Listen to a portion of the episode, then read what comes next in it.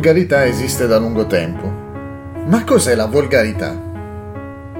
Un tempo con questo termine ci si riferiva a qualsiasi tipo di linguaggio profano. Tale linguaggio è irriverente nei confronti delle cose sacre, in particolare nei confronti di Dio e di tutto ciò che riguarda le sue qualità e le sue vie. Spesso assume la forma di preghiera indiretta in cui ci si augura il peggio nei confronti di un'altra persona, dannare qualcuno. Inoltre, con parole profane si può arrivare a violare o abusare delle persone o delle cose che per Dio sono sante. In tempi più recenti, tuttavia, è avvenuto un notevole cambiamento nell'uso delle parolacce. È diventato sessualmente esplicito, osceno, a causa di parole che fanno riferimenti diretti o indiretti agli organi sessuali e al loro uso. La mancanza di rispetto, persino il disprezzo, è comunemente dimostrata nei confronti del matrimonio e della genitorialità. In un articolo di US News and World Report si legge Gli applausi agli eventi sportivi a quasi tutti i livelli si sono trasformati in sfrenati ed espliciti insulti sessuali rivolti ai rivali. Queste oscenità sono state definite pornografia verbale o inquinamento della voce. Respirare l'aria inquinata è pericoloso, anche quando è piena di oscenità. La rivista Time cita il caso del manager di baseball Tommy Lasorda dicendo ha pronunciato 144 oscenità in un breve discorso di incoraggiamento alla sua squadra. Peccato che i giocatori non fossero sordi Immagino che quel discorso non debba essere stato tanto diverso dai primi 120 secondi del film Full Metal Jacket di Stanley Kubrick, in cui il sergente maggiore Hartman, interpretato da Lee Ermey, si presenta agli aspiranti Marine con uno spropositato numero di parolacce.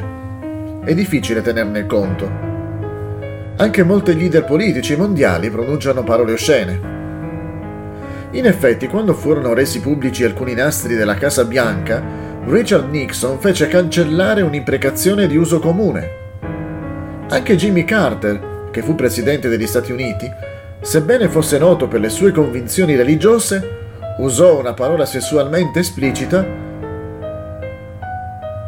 che il New York Times si rifiutò di stampare. Al suo posto riportò la dicitura An American Vulgarity, una volgarità americana, proprio come succede nei servizi televisivi, dove però si sente il suono di un beep. Un tempo si sentivano imprecazioni come mannaggia, che era un'imprecazione che significava maledizione, oppure diamine, va all'inferno e al diavolo. Queste tre potevano significare pazzo. È interessante che diamine è un'alterazione della parola diavolo, incrociata con il latino domine, Dio.